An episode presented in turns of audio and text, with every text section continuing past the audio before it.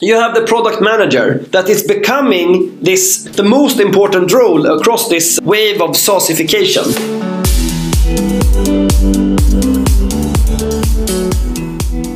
Welcome back to Product Table podcast. We are exploring ways how to get in product management, discover strategies, techniques, and tools that help us to become a better product manager. Today, I am delighted to have Niels Jans, who is a book author, founder of Deliberr and board member of Storytel. Welcome to the show, Niels. How are you doing today? Thank you so much, Elvis. I'm doing great. How are you doing? I'm perfect. Uh, it's it's snow in Riga. Where are you calling us from today? Uh, I'm from Stockholm. I have uh, lots of snow outside my window as well, so it's very nice. So we should go skiing for sure, right? yes, let's do it. Yeah, okay. Amazing. You're an incredible person. And actually, before even we jump to all the conversations on the topic why the product manager career is really trendy now, I would like to ask you what are your top three apps that you are currently using in your daily life during the lockdown? Uh, yeah, so apart from the Deliberr, of course, I think uh, what we're doing now closely resembles what I do. So a lot of uh, Zoom and Calendly, I guess, is a combination. It's been fantastic for being being productive uh, and having all of the relevant meetings slot, slotted in, and then also Slack to just keep up to date with what's happening in the company. Yeah, perfect. Yeah, Calendly is something that I recently also found very valuable, especially when you need to record some episodes or having those intro calls with members or team members, because sometimes your Google Calendar is not so reflected up to date, and uh, you know there are also, personal time that needs to be taken. Interesting. And as, as you know, this podcast is mostly about product management and product managers. What those two letters stand for you, PM? What do you what what is the first association that you get into your head? Yeah, I, I think about the product manager as a, I mean, I think it's a really exciting role, but I think about it as the person that uh, sits the mediates between the marketing organization and the sales and customer support on one hand and developers and designers on the other hand. So the person that's in the in the the spider in the net for the uh, SaaS companies I would say Interesting. I, recently have found some some new articles also that you know uh, there are those Venn diagrams like those three quadrants, and many many companies are trying to put this fourth quadrant, which is all about the growth product growth but it's uh, i think this is totally something that came recently to the product management and like still continues to ex- explore new ways and and uh, how it could potentially save or how it could describe product management in a good sense yeah, absolutely. I, I, I mean, I think the the growth um, the growth aspect of uh, product management to me it has very much to do with a combination of being uh, data driven when it comes to marketing uh, and uh, and how things cascade through the marketing funnel. I mean, now I'm talking with the old the old language that, that I know from previously, but I think it, if you're if you come from the old business world and want to understand what is this thing with growth product managers, I think the easiest way to think about it is to think about it as somebody who works across the marketing funnel from awareness, consideration and all, the, all those steps and is very data driven about it and adapts the steps uh, of the product to improve each step of the funnel. I think that's the easiest way to, to, to pick up on it and I think it's a, a really powerful way to work. Yeah, and and we have additional, you know, job label, uh, marketing product manager. Yeah, so it's it's something new. I mean, I have seen uh, already in Latvia that some companies are searching for this person. I know that US are searching a lot. Like also our neighbors in in Russia, big companies are searching for it, and I, I believe also the Sweden. I saw Spotify is actually also searching a lot of these people. So it's interesting how you know PM as a one word has transformed to different different roles and subdivisions into business. So regarding the business, right? What what fascinated me during like all the preparation is that you are the person who has spent almost six years at one of the global greatest management consulting companies, McKinsey and Company, as engagement manager. So to me, I was not even aware who is engagement manager, right? So maybe you can tell us a little bit about your story um, at, at the, that moment. Uh, yeah, sure. Uh, no, so, so, the engagement manager, the, the title is. Uh, it basically means project manager, but they, every project is called an engagement, so so it becomes engagement manager. But and so it basically means that you work together with the partner that that. Agrees with the, the customer or the client that it's called what what the project is going to be about and then you work together with the consultants and experts and the people at the client that are involved to solve the problem that you're, you're there to solve. So that, that's that's what engagement manager means. And I mean, I was there for, for six years. It's a really long time. One thing that was a little bit on purpose was that I, di- I didn't have a focus. So I worked across all industries, across all functions, and across all geographies. So I traveled uh, all over the world and got to see a lot of different uh, facets and aspects of basically all aspects of business. So I, I, thought it was a super good experience, and uh, I got to travel a lot. So that, that was good, and I also I think you you learn a lot, and I think you have fantastic colleagues. A lot of my best friends are from there now that I, I got to know there. But of course, the the downside is uh, that there's it's a quite high workload. So so you have to be be prepared for that. And so yeah, that, that's always the balance. But looking back, I think it was really well spent time, and I learned a lot. Have you experienced a lot of jet lags, like while, while traveling? You know, you need to adapt to new time zones, etc. Yeah, yeah, a bit. I mean, luckily not that much actually, because I would go and I would stay for probably two weeks and then go back. But yeah, eh, I, I, don't, I, don't, I, don't, I didn't suffer so bad from jet lags actually, but mm-hmm. I know a lot, lots of people had problems with it. I like flying actually. Yeah, and especially during a lockdown, we I think we all missing now the flying experience, and this is something. Yeah, tell me about this, it. Yeah, that's true. Again, interesting that you had this experience knowing different businesses, knowing different problems, and actually, my question: Have you found the problem that Deliberr currently solves during your years at McKinsey? Uh, yeah, yeah, I did, but but it was a really long. Uh, way around it. One, one thing that I found uh, at McKinsey was that one of the one of the ways that, that was most helpful was to come in and facilitate structured discussion.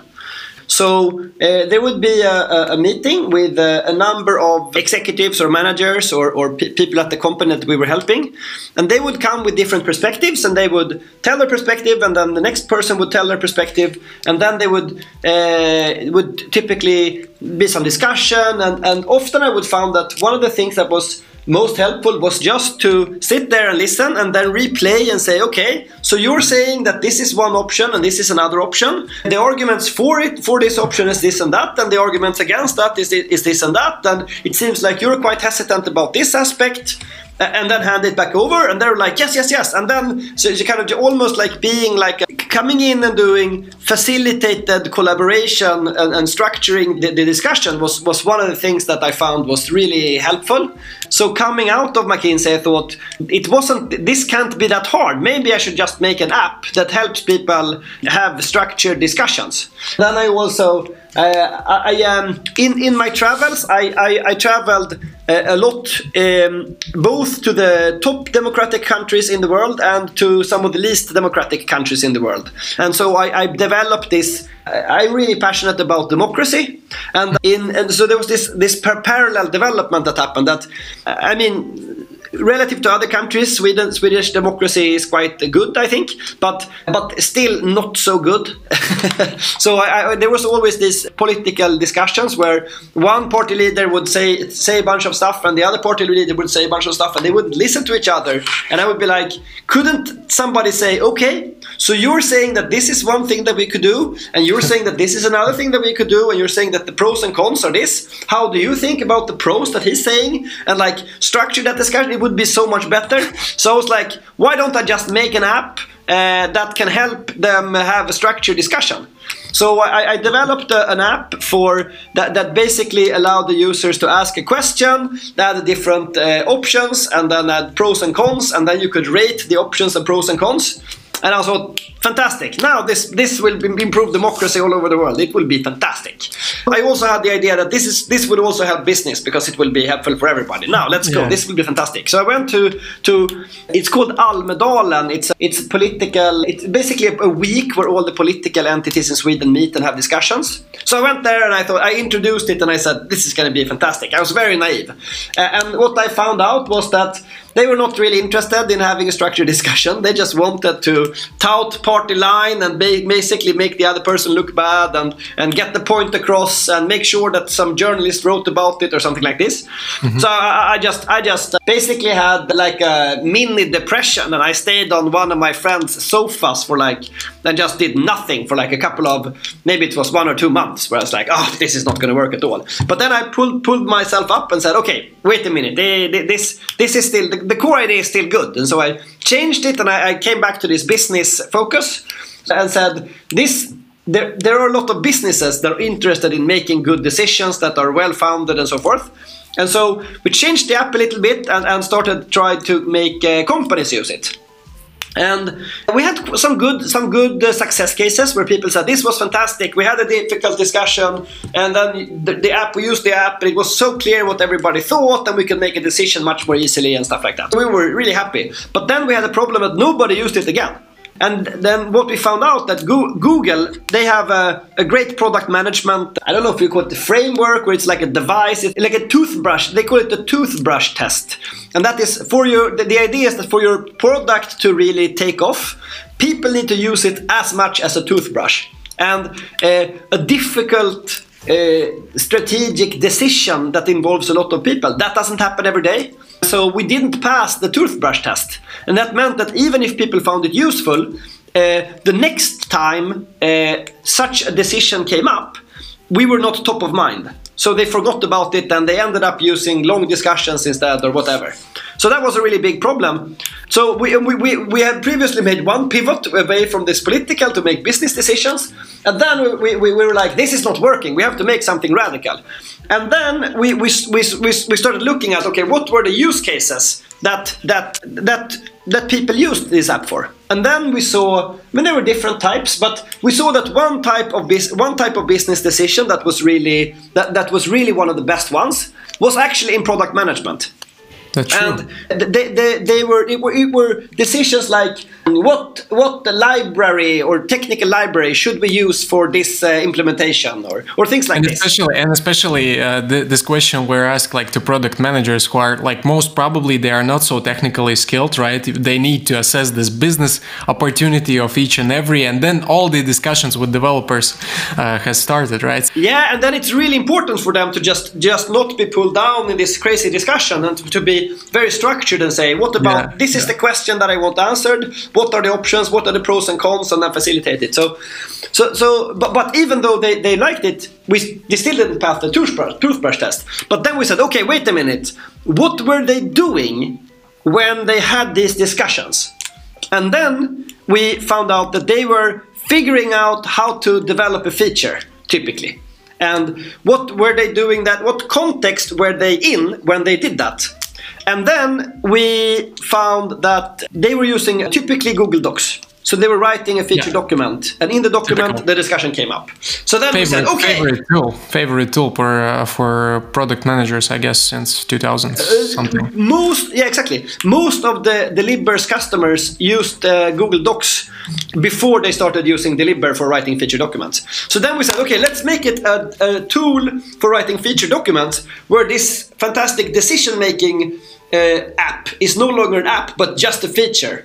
And then when we did that, we we had we had a lot of we had a lot of inspiration from Workflowy. It's a great tool. I don't know if you know about it, where you can. Yeah, yeah. It, it, it's a product managers. They want to add a lot of details into feature documents. And if they have a normal document like a Google document, there's a risk that it grows and it becomes like 10 pages. And if they don't add stuff, then where are they going to have the stuff? Then they need to have lots of different places. So they tend to add it, but the problem with adding it is that you also have stakeholders that you want to bring into the document, and then the stakeholders come in and it's a 10-page document, and they're like, I don't, I don't know what's this, and they, they, too much for them.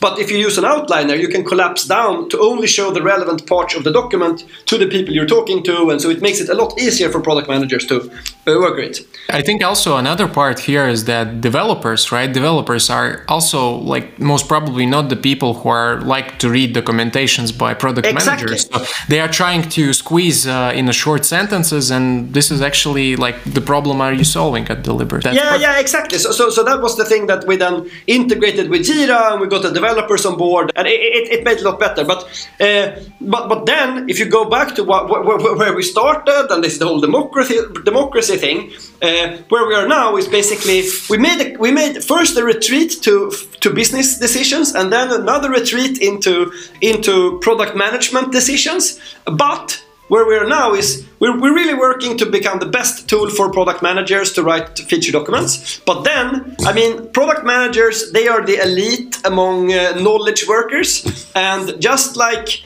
Product managers started with issue track tracking systems like Jira. Then came Trello, and now everybody is working like a product manager. We think the same thing is going to happen with, with the, the structured way of writing a document and then turning it into to-dos and then and working like that. So then we will expand, and then we will bring with the tool this decision making. And then all the knowledge workers will have this structured approach to making decisions. And then these knowledge workers will demand that their politicians also are more structured in making decisions. Then they, then they know that they, when they are at work, they say, what's the question? What are the options? What are we trying to decide? And then they will demand the same for uh, of their politicians, and then we will have saved democracy. It will be great. You kind of went from the actually not not going directly to the politicians, starting from politicians, but starting from product managers as a, as a key, you know, decision takers and makers. It's it's fantastic, and I mean maybe you can also share some some companies or use cases that has been like used by by some other companies that are using Deliberr, how how they are finding the value uh, in in Deliberr, and have they succeeded in in the business decisions recently? Yeah, absolutely. So one of the companies that use uh, uh, Deliberr the most is uh, Storytel. They have over 200 active users per month. Uh, so they write all their feature documents in Deliberr across all their teams. They had before they did that, they had quite an interesting development because they were growing very fast. And in the beginning, it was quite okay because they had very few people in, in the in the development team. But then at some point, they formalized the product function and and uh, and then they started writing documents to because it couldn't everybody that was involved wouldn't be in the room all the time there's this this rule the, the two pizza rule if you can't if you can't share two pizzas you need to write it down uh, it's an adapt, adapt originally it's, a, it's an Amazon the team should only be able to share two pizzas but in this case it, it, it, also has an implication that you need to write things down. So they were they were breaching this, and they needed to write things down. And then everybody was using uh, Google Docs and Confluence, and then they added a lot of Jira tickets, and and then they changed things when it came to Jira, and that, so they had all this. When they started writing down, things down, it was not clear what, where the source of truth was, and and they also work. All the product managers worked quite differently. So it was very, as a stakeholder, it was very hard to navigate and get transparency, transparency on what, what's really happening with this feature that I'm interested in. And then when, when they moved to, to Deliberr, then they had uh, worked with a joint template that, that works in Deliberr. So everybody wrote, they had the same starting point. The product manager can adapt, and it shouldn't be a strict thing template, but it's a starting point. And then they would use uh, similar, the same template to start with for all the features. And then in the in the top part of it, it would be uh, things like what's the problem we're trying to solve, what do we have as a measure of success, how do we know if this is working, yeah. who will be involved in this, and so. And that's the thing that the that the stakeholders are most in, in, interested in. And then you collapse the other part, and you can expand and navigate with the document. And even if the total document can become quite big, you would never be overwhelmed like that. Uh, mm-hmm. So, so, so that's that's how they, they, they, worked with that, and then they did a survey uh, with everybody at the um, at the company, and they mm-hmm. asked before and after. They said, uh, they had a statement that was the communication around what is going on in tech has improved in the last months. The last month was when Deliberr was implemented.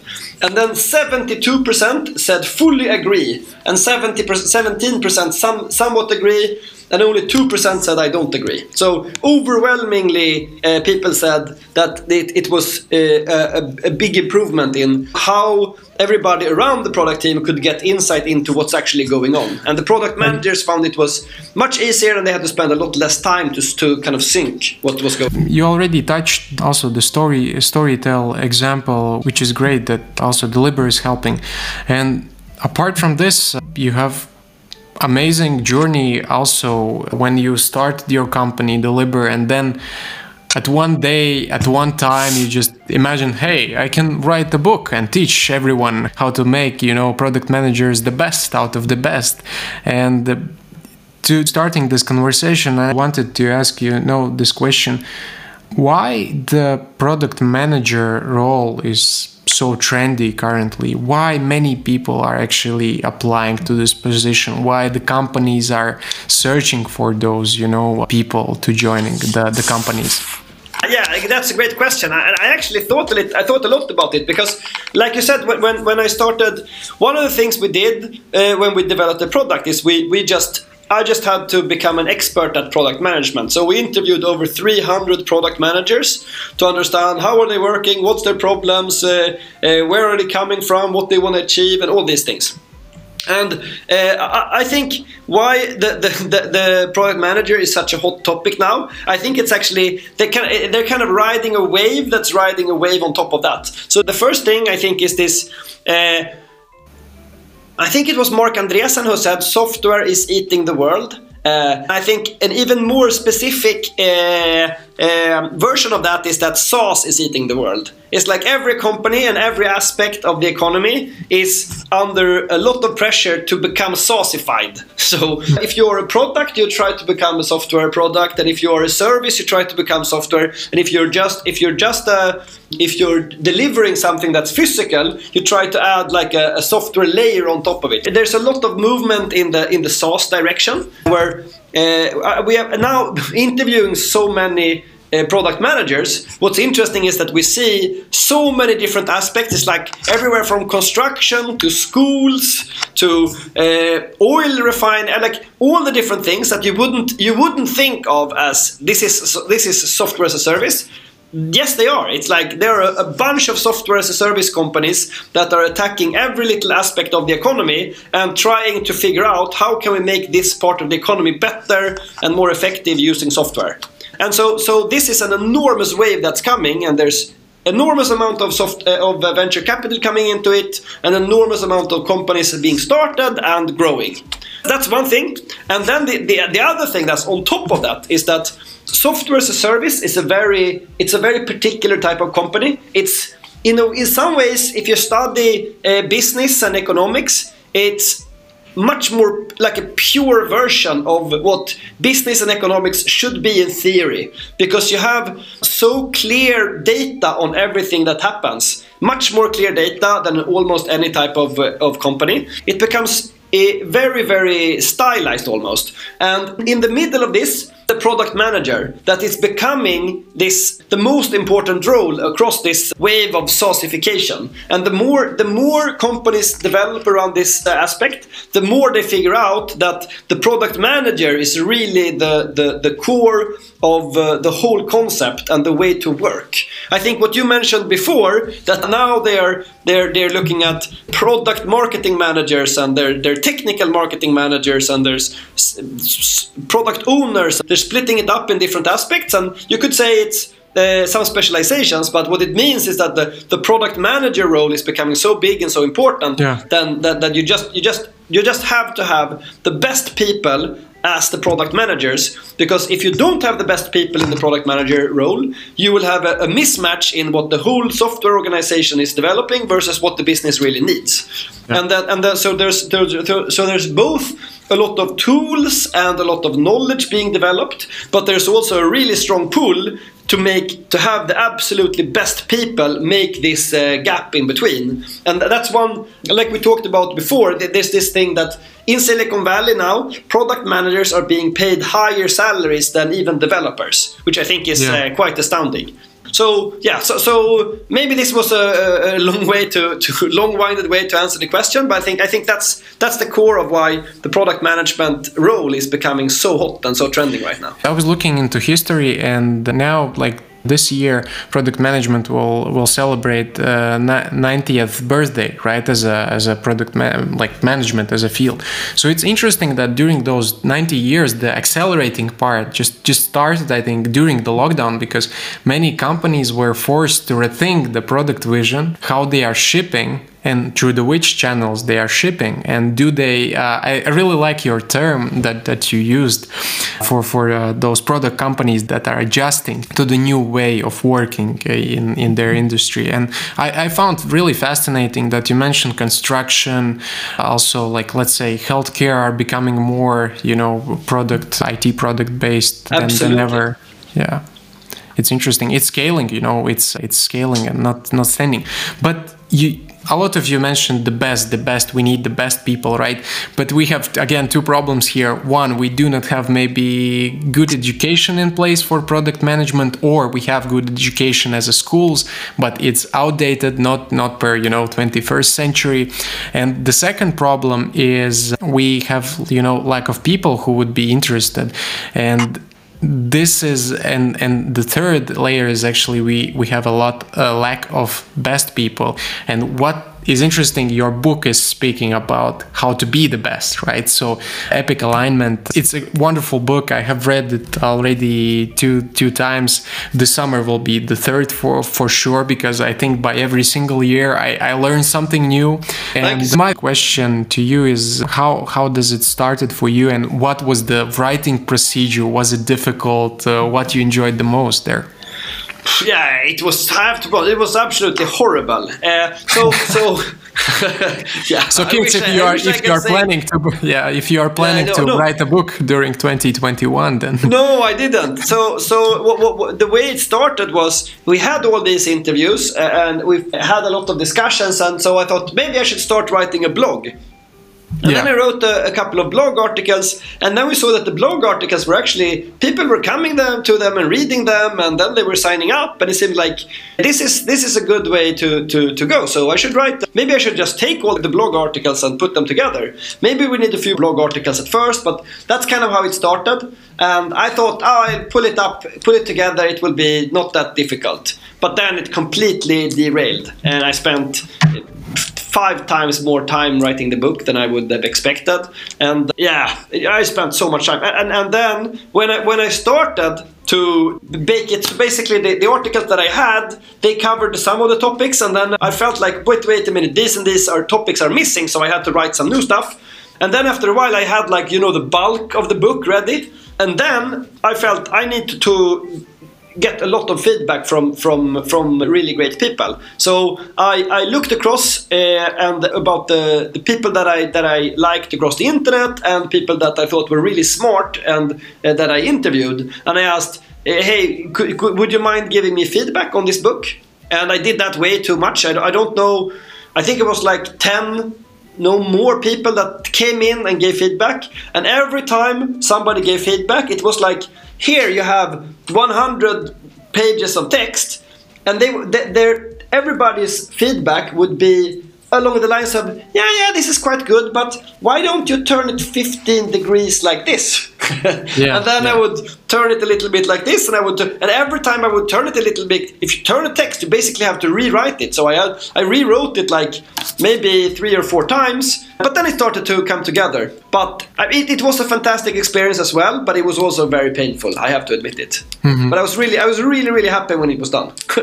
I'm, I am curious if you had asked the the product managers question about why they, why do they actually enter the product management itself yeah, yeah, yeah, absolutely. So, I mean, people come to product management from from different from different angles. So, some people come from having been a developer. Some people come from having been a designer. Some people come from let's call it a typical business background. Maybe they studied mm-hmm. marketing or business or finance or something like that. Uh, that's actually quite a big group. And then some people come from the uh, what you could call like a data uh, uh, side. They, they maybe mm-hmm. they were maybe performance marketer or they were a data analyst, and then they go into and they they are the ones that typically they come in. You had this growth product manager aspect. They are the ones that come in that angle. So so you have you have the different different ways in. Mm-hmm. And there are other ways too, but but they, I think these are the, the, the, most common ways. And then uh, the reason why people go into product management is because they realize that sure their field is where is of course very important but mm-hmm. when if you're a developer you realize that you don't really have full, full the full scope of it one cool thing with the SaaS company is that you have such a you can look at the whole and really work across all aspects of it the marketing messages need to fit with the feature and the design and everything sticks together. And and when you when people are a developer they work in, in one part of this and sometimes they get frustrated with but i actually want to change this. I want to, and then the direction they, they would go is actually becoming a product manager because the product manager spans a much wider part of the whole the whole spectrum. And that's one reason i think it's another i think is true for both uh, developers and designers they go go go mm-hmm. understand more about the business side but also the business people because they they sit there and they say we should do something like this and then they just they just meet the product manager and then they they get down prioritized or maybe not and then to really why can't you just do it now? And then they get the really complicated answer. So for them it's like but I don't I don't just want to hear the answers. I want to get in there and really figure it out and then that's why they go into it. But then I also think it's uh, it's a matter of now nowadays. I think it's a matter of prestige, and actually mm-hmm. it, it's becoming like a really really high high powered role. The only thing that you have said so far that I was I wouldn't really agree with is that there's not so much people going to the field. I think there's an absolutely enormous amount of uh, people that want to go into product manager. I was referring actually to my particular case. I'm speaking about Latvia. On the previous podcast episodes, uh, we're like just researching it on LinkedIn. How much like product managers, product owners do we have like in Latvia? And I got like up to like 4k only right and this is actually something that gave me think and then i imagined like okay we have business schools right i graduated by myself at the business school i was the only one actually person who pursued this product management oh, wow. career and it's really important that even we we have lack of IT power here locally, right? But we have so been you know fresh in this product management that we need to like speak about it. In countries like sweden estonia finland they they all have one history. They have great companies that be, been there huge enterprises right? I think many people are now comparing spotify's example as you know agile agile working models. What what happened there is actually the people entered the company they created entered new companies and they created yes. this product culture right? And this yeah. is important. I think you have interviewed a lot of like people as you, as you mentioned and could you maybe tell what was the one like core uh, skill you saw in all those people? I think there are two. Can i go to two? Sure. okay? even to, okay, even cool. to three. Yeah, i can yeah. limit it to two. I can limit it to two. Then I, th- then I, I think it all starts with the the rule that was the, like the precursor to product manager is a requirements gatherer or like a specification uh, responsible. There were different different titles for it, but basically they were responsible for gathering the requirements from the marketing and then handing them, like writing them down and then handing them down to to the developers and the designers and so forth. They sat this they sat in this middle part of the big waterfall project. The, the business would say we need this and this and this, and then they just handed it over, and then they were just this is what we have to do, and then they worked on. The the thing that they did really well was that they they understood that for this to happen, they need to be careful and specify things clearly and, and figure out what's going to be the problem and articulate it and so forth. But the really big thing that, that that they made a mistake and i think the biggest improvement that product managers are, have been doing and that's also been making them this high powered role is that they are now they, they are uh, putting themselves in charge and they're saying I'm not a requirements gatherer. I will listen to uh, what everybody in the business has to say, and then I will look at the numbers, and then I will make a priority of what to develop mm-hmm. next. And then I will have a dialogue, of course, with the rest of the business and articulate why I think this is what we should do next, but not being just a requirements gatherer. So I think yeah. if there's if there's if there's one thing that that uh, that makes for a good product manager is going beyond this thing about being a requirements gatherer and actually stepping up and uh, and taking responsibility for yeah. what to develop, why to do it, and and and making sure that that the developers spend their time in the most effective way. That I think is, is number one. But then I think the, the, the flip side of that number two is that is that uh, once that's been done, the product manager still needs to go into the weeds and be aware of the details and make sure that, that it actually happens in the way that was that that that will help the, the initial thing that triggered it. I see I see some some product managers that that take this a little bit too too too seriously or take it too far, where they just think about the the, the high priority and then they then and then they, they, they let and then they, they don't touch the details and they don't go into details. This can work mm-hmm. for when you have when you have a lot of a lot of layers. And if you, if you make a split in product manager and product owner this the product manager can do just the first and the product owner can do the second. But then you have lots of other problems. I think the best is is when you can actually make the same person do both things yeah. because then you you can get all the information make a decision about what's the what's the, the, the direction to go or at least a suggestion and then actually with all that knowledge still be involved when it is being done and facilitate the discussion and make sure that you still capture the, the solution that will solve the problem so those two things I think are the most important. And then and then the second one requires a lot of skills, both when it comes to facilitating discussions and getting into nitty-gritty details with designers and developers and kind of understanding just enough to be able to be effective yeah. I would even add, the third point that that was always like in my mind is like i think the product managers has this empathy right? Because it's a lot of work with the people.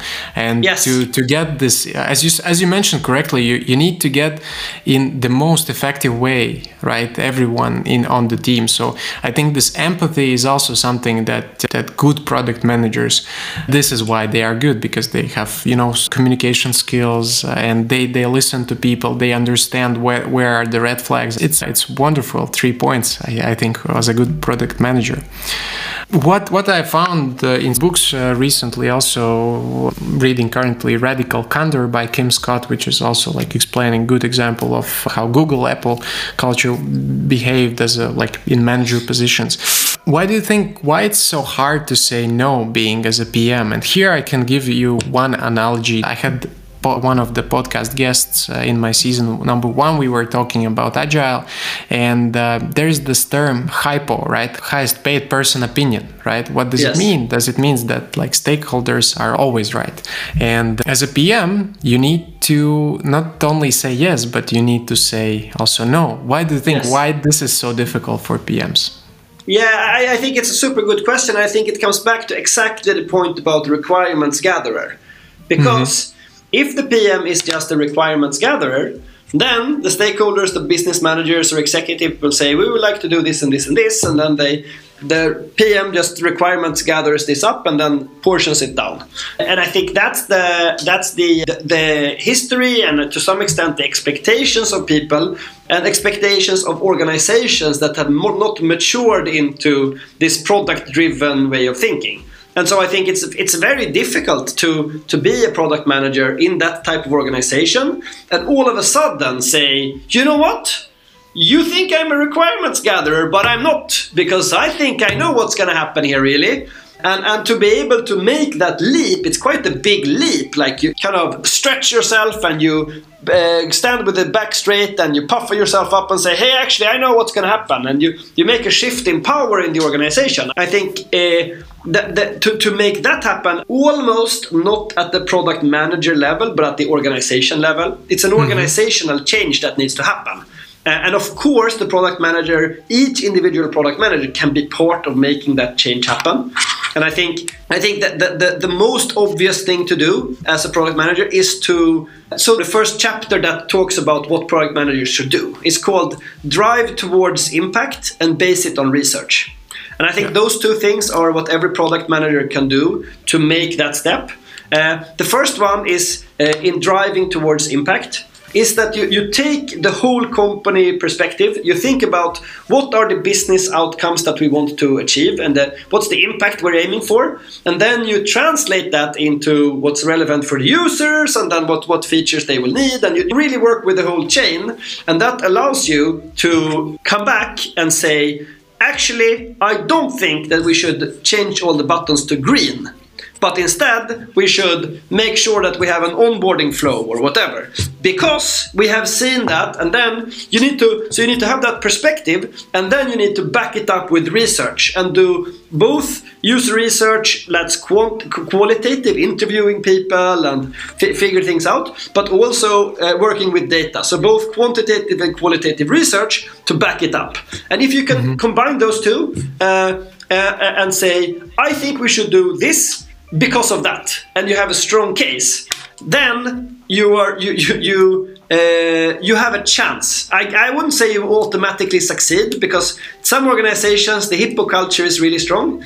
But i think if if product man to the extent that product managers step up and try to do that of course still with empathy and you have to uh, feel your way around it. But that's the way i think you can you can work towards becoming the going from being a requirements gatherer to being a, a proper product manager. I like, really wow. like the question about why it's hard to say no and I like the point that you mentioned, unless the organization change, so they, they try to adapt. Because here, my analogy is, uh, I was always like also thinking about Ben Horowitz when, when all product manage, management buzz started. He used to say that product manager is actually the same CEO, right? CEO of the product. I think to, to build this kind of trust between all the layers in the companies and especially in those enterprises, you need to establish, you know, this trust layer that the product manager and the product management field they actually know. They have this autonomous development capabilities. So because they are thinking about the products, they are thinking about the users, right? Of course, there are maybe some some problems, but again, you need to test, test, and, and see how it goes. So it's uh, it's been interesting talk with you today. I wanted to ask if there is something currently on your bookshelf or any channels or people that you are following to in product management or in overall in life.